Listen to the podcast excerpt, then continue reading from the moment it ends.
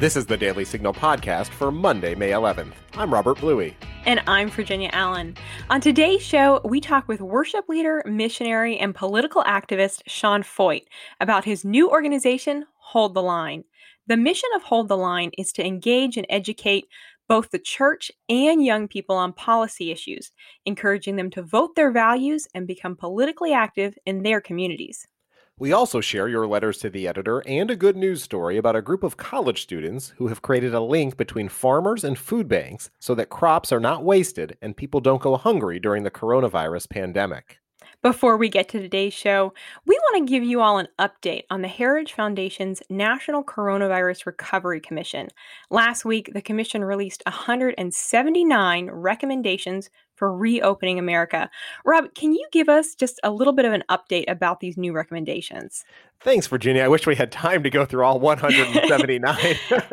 but to give some of the highlights, uh, first of all, these recommendations are meant for state governments, local governments, uh, the federal government, and the private sector. And we begin with state and local governments because we believe that that's where the best decisions are going to be made when it comes to reopening our country. I think one of the biggest recommendations is reopening our medical offices, both doctors' offices and dental offices, because Americans' health, the preventative steps that they can take to you know make sure that they are healthy are really important. And so that's one of the things that we're recommending on the state and local level. We're also recommending that the federal government take a look at all of those regulations that they can clear off the books to help our economy bounce back quickly so that business owners aren't struggling with red tape and all those other onerous regulations that they sometimes encounter. So I would encourage our listeners to go to coronaviruscommission.com where they can read more about the recommendations and they can also leave us their ideas for how to reopen America.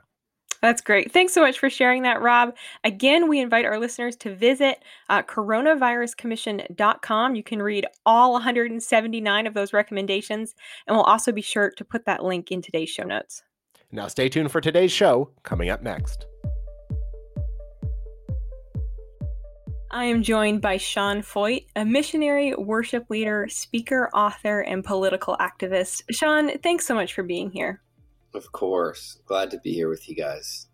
Sean, you've been a missionary and worship leader for a long time, but in the past several years, you've really jumped into the political realm and have really become a powerful voice for political activism within the church. When did you really begin to think about policy issues, and when was that something that you decided, okay, this is a sphere that I want to be engaged in? Well, I think a lot of this, um, you know, a lot of it is really our call as believers, and I think that for for a long time we've you know many many of us especially in the church we've kind of viewed uh, the dualism of the sacred and the secular and viewed those as different things. And i think you know we haven't really realized that the the call of the great commission is actually to go into is to go into judea samaria and the ends of the earth you could contextualize that today to mean every sphere of society. And so I've always loved and been drawn to the political world ever since I was a kid. I loved, you know, the, uh, I watched every single, um, you know, first speech of, of a president, you know, the State of the Union every year. Um, and I was always engaged and always enthralled by these people that are able to create laws and uh, legislation that affects the world. And then I think the older that I got, I started to realize how little salt and light or how, how few believers were engaged in that realm of society and really how a lot of people felt like that that was kind of a dark world or a dirty world or a, you know a, a place that christians shouldn't belong or shouldn't engage but yet the more that we see scripture in the New Testament, we're actually called to places like that. So I've had ministries over the years where we've rushed into war zones and red light districts, and we've done some really crazy stuff around the world. And for me, the political world just represented another facet of that, you know, the calling to go and change culture and bring the kingdom of God into those spheres of society. And um, watching my kids grow up uh, I have four of them now, and realizing that you know they are basically going to inherit you know the the world and the political landscape in America that we pass off to them, and being really concerned about how that looks. that was kind of the final line that pushed me to engage more. Well, and Sean, I want to ask you more about that because we do so often, I think, hear this argument that government is, you know, it's not really a place for Christians and that we should use our, our talents and our time elsewhere. But when you hear that argument, what is your response to that? Well, I, I don't think that that's, I, I just don't think it's theologically accurate. Um, I, I don't see that, that, you know, you don't see that modeled in the life of Jesus where he was very active in talking to, rebuking, engaging with political leaders.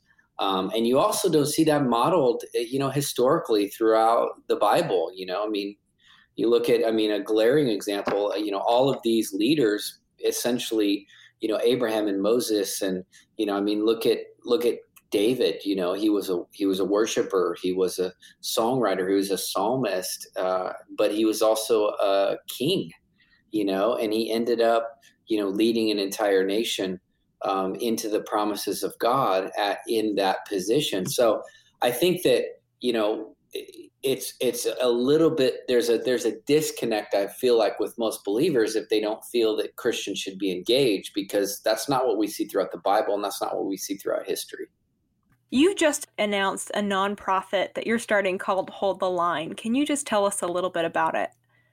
Yeah, so um, coming on the heels of uh, you know my recent um, uh, run for U.S. Congress and coming out of that season and just feeling like, man, we have so much momentum uh, nationally um, and internationally, you know, and, and we, we, we, I just didn't realize it was going to be that we were going to get that much uh, attention, uh, whether it be through the media or just through, you know, people we were able to touch kind of deeper issues in people's hearts um, throughout our campaign. And, you know, maybe it was the fact that a long haired worship leader that was a millennial was running for U.S. Congress. You don't see that every day. So, uh, but we wanted to basically take that momentum and the engagement that we encountered and really like how do we take this to the next level? And how can we steward these relationships and these connections and the open doors that we have right now in the political world? And we just felt like creating an organization that would have three distinct purposes uh, and that's what we feel like for hold the line. One registering new voters. Two educating people on the issues. And three mobilizing for specific causes um, we feel like those are things that we can accomplish. We feel like those are things that we're called to, and um, and we feel like that voices need to be raised up right now across America, you know, to stand for righteousness and to stand for you know the the the really the the the call of God that I believe is inherent on our nation right now. Yeah, yeah. So, like you mentioned, one of the key issues that Hold the Line is really focused on is engaging the church, getting them to register to vote, and to vote their values. What do you think would happen in America if those two things happened? If believers registered to vote and if they voted their values? Well, what was shocking to us is on the campaign, we realized that, man, like, uh, let's just take California, for example, which is you know, the largest amount of electoral votes in the electoral college for the presidential election. And, you know, it's, I think it's a fifth of all Americans live in California. So it holds a massive weight politically. But the church, what we found out um, is that the church really is just not voting. That you know the the percentages land anywhere around 20 to 30 percent of the church is is is actually registered and engaged to vote and so you have a lot of people that whine about the issues that we have, like take take an issue, for example, like the homeless, you know, that's kind of overrun the streets in a lot of our, our of our cities. Um, and you know the church will whine about it. They'll get frustrated at the government and why can't you fix this? But yet they won't actually go to the polls and vote for people that have solutions to to to fix the issue. So i mean really we're we're talking about you know our desire is to like we want christians to like forget even i mean yes voting your values and, and all that kind of stuff but just be a good american for crying out loud. Like just register to vote. Like fulfill your civic duty as a citizen of this nation like so many other people do. And um, there seems to be a disconnect between wanting to see change and actually showing up at the polls to vote to bring that change. And we want to bridge that gap. Yeah. Well, and as you mentioned, you live in California, definitely uh, one of the most far left liberal states in our nation. But you've managed to stay pretty optimistic about America's future and, you know, getting young people and getting the church motivated. How have you kind of kept up that optimism uh, in in an area that is not very friendly towards conservative values? You know, I think you have to look at first: Am I called here? Uh, we feel yes, and then what is the? You know, I like to look at the history. Like, what has God done here? Like, what are the what are the movements that have happened throughout California? And I think you know, I draw a lot of hope on things that have happened in the church and throughout history in in in this state. You know, the Golden State and how you know you see these so many amazing awakenings and revivals have taken place throughout the history of California. You look at Azusa Street, you know, that changed the landscape of the church. You look at you know the Jesus People movement and the and, and that happened as a countercultural movement to the Summer of Love in, in, in San Francisco, and so and you look at what's happening up in, in, in the north part of the state where we live, um, w- which is amazing. And so, you know, I think you got to really look at that. You got to say, okay, you know, God, what is your plan for this? And we believe that you're not finished yet. We believe that your promises are irrevocable.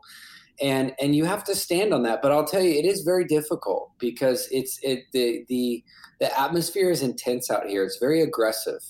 Um, and it's not like, you know, and that's why it was interesting that we really felt called to run here because it's not an easy place to run. Like, uh, middle of America would have been a lot easier for the values that I hold, but yet I feel like that we were taking a stand for something significant.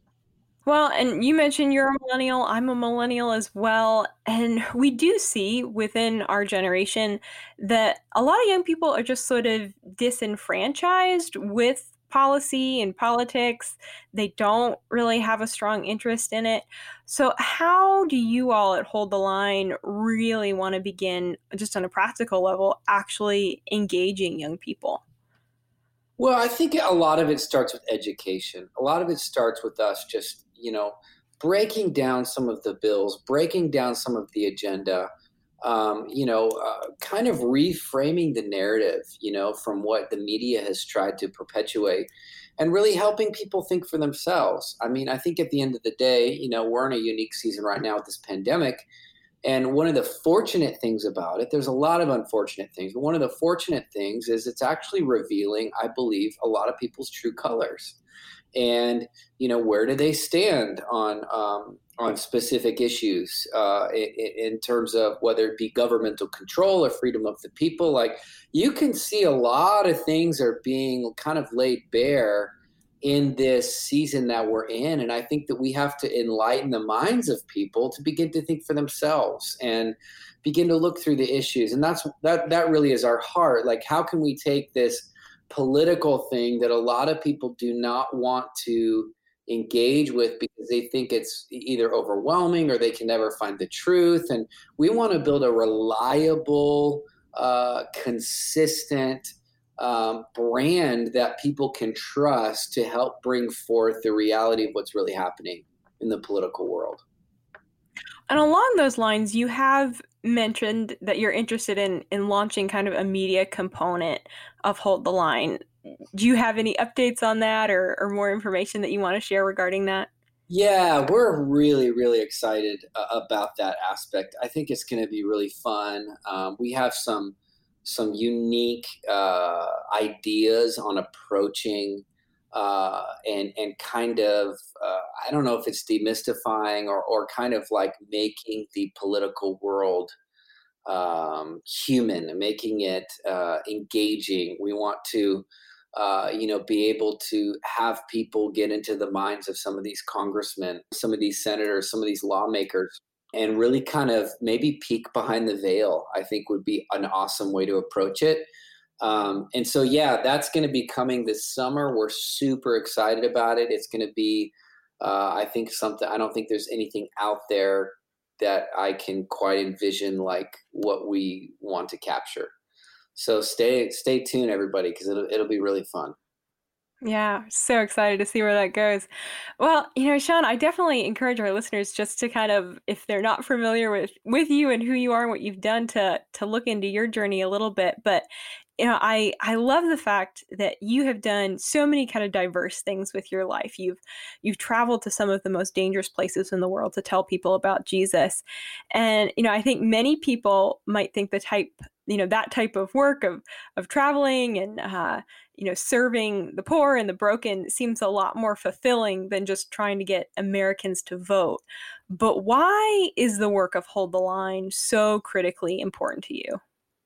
because I think that the more that you go around the world and the more that you go into these nations and the more that you you know engage in unreached people groups and, and different things the more that you realize that america has a massive effect on the lives of people around the world on the way that economies function on the way that laws are made i mean america is essentially who the world looks to still as a model of freedom as a model of um, a, a nation that is founded on Judeo Christian biblical values. So I think that the more that I travel, the more that I realize the importance of maintaining and building upon the foundation in our nation that the forefathers pioneered. And, you know, even the name Hold the Line, you know, represents holding to the values and the principles and and and and fighting for families and fighting for faith and freedom and really like ensuring that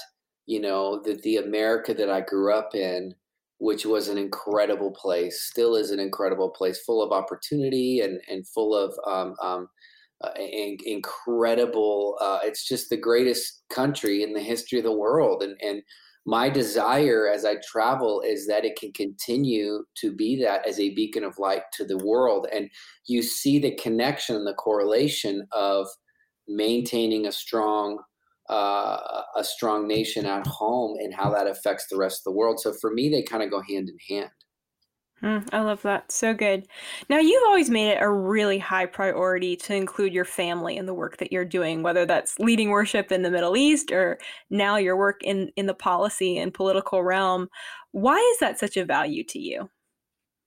I just feel like, I mean, it, you know, on the ministry front, I feel like, you know, too many kids have grown up being kind of sacrificed on the altar of ministry. And um, they've i think me and my wife have always felt like our kids were supposed to be a part of the journey you know that they were supposed to be engaged on the adventure you know that they had a front row seat uh, watching us pursue the callings of god on our life and that um, that as they watch that and as they engage in that that it would be something that that, that they feel a part of, you know, so that they don't grow up in reaction and they don't grow up feeling like these things that we're doing are stealing their time or their attention, but they feel like that they were right involved with it. You know, we it was fun because during the whole Congress journey, you know, my kids had t-shirts on and they were out there with us going door to door and they were at the rallies and it was a time that they'll they'll never forget, you know and they actually grew to have a, an immense heart for America and uh, for the future of the nation. And it wouldn't surprise me if someday one of them engages politically um, or you know runs for office because I think now that that that desire has been kind of sown into their life. Of course, they don't have to, but I just think that it's interesting how. Uh, when we engage them, not only do they have a lot to offer, I feel like kids have so much to offer. Um, they have such an incredible perspective to teach us about the world. But I feel like it's such a benefit to them as well that they can feel like that they were a part of the things that we're called to do. So good. Sean, for those listening who are thinking, I want to get involved with Hold the Line, I want to get my church on board, how can they do that? Yeah, so right now, we would love for you guys to join us and you can jump on um, our you know our social media i think is a great place for us to connect which is uh, you can type search for hold the line you can also go on facebook and the same thing connect with us there, follow us there. We're starting to roll out the updates of what we're doing, what it's going to look like. And we have a newsletter. You can obviously sign up for that. Um, you can go to my website, which is uh, seanfeucht.com, S E A N F E U C H T.com. And you can actually find out more about me, my family, but also this movement that we're launching is on there as well. And yeah, we would love to stay connected with you guys. Awesome. So good. Thank you so much for your time, Sean. We really appreciate it. Of course. A pleasure to be with you. At the Daily Signal, we want to make sure you and your family are receiving the most accurate information about the coronavirus. Here's an important message from First Lady Melania Trump. To all of our medical personnel and other frontline responders, on behalf of a grateful nation, thank you. The President and I appreciate all that you're doing to keep the people of our country healthy and safe. In the most difficult of times, the United States never fails to rise to the occasion with both unity and strength. It is because of you that the people of America are receiving the care and treatment they need. We stand united with you and we salute your courageous and compassionate efforts. Our prayers are with all who are fighting this invisible enemy, COVID 19. Thanks for sending us your letters to the editor. Each Monday, we feature our favorites on this show and in our Morning Bell email newsletter. Virginia, who's up first? In response to my interview last week with Rachel Greszler regarding the state of the economy and our national debt, William Seam of Windsor, Wisconsin writes Great interview with the representative from Heritage.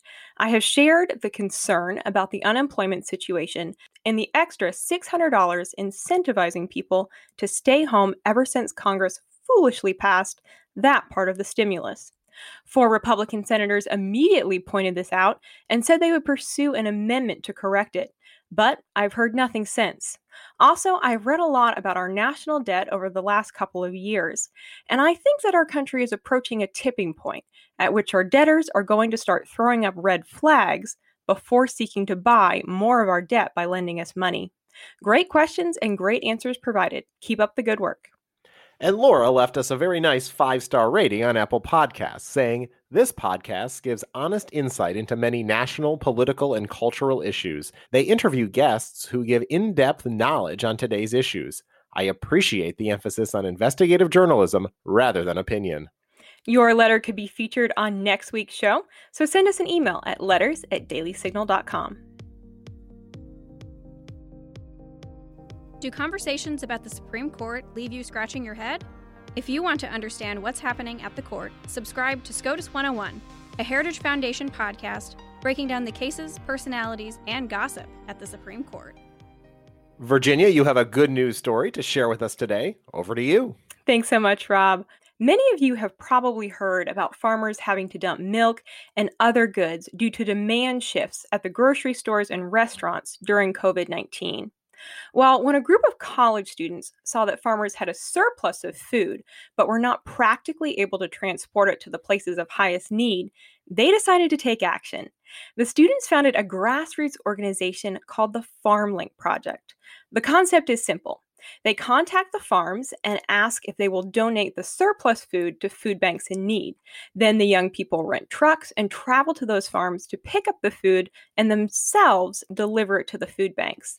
The students involved represent Brown University, the University of Southern California, Dartmouth College, Stanford University, the Harvard School of Business, and Cornell University.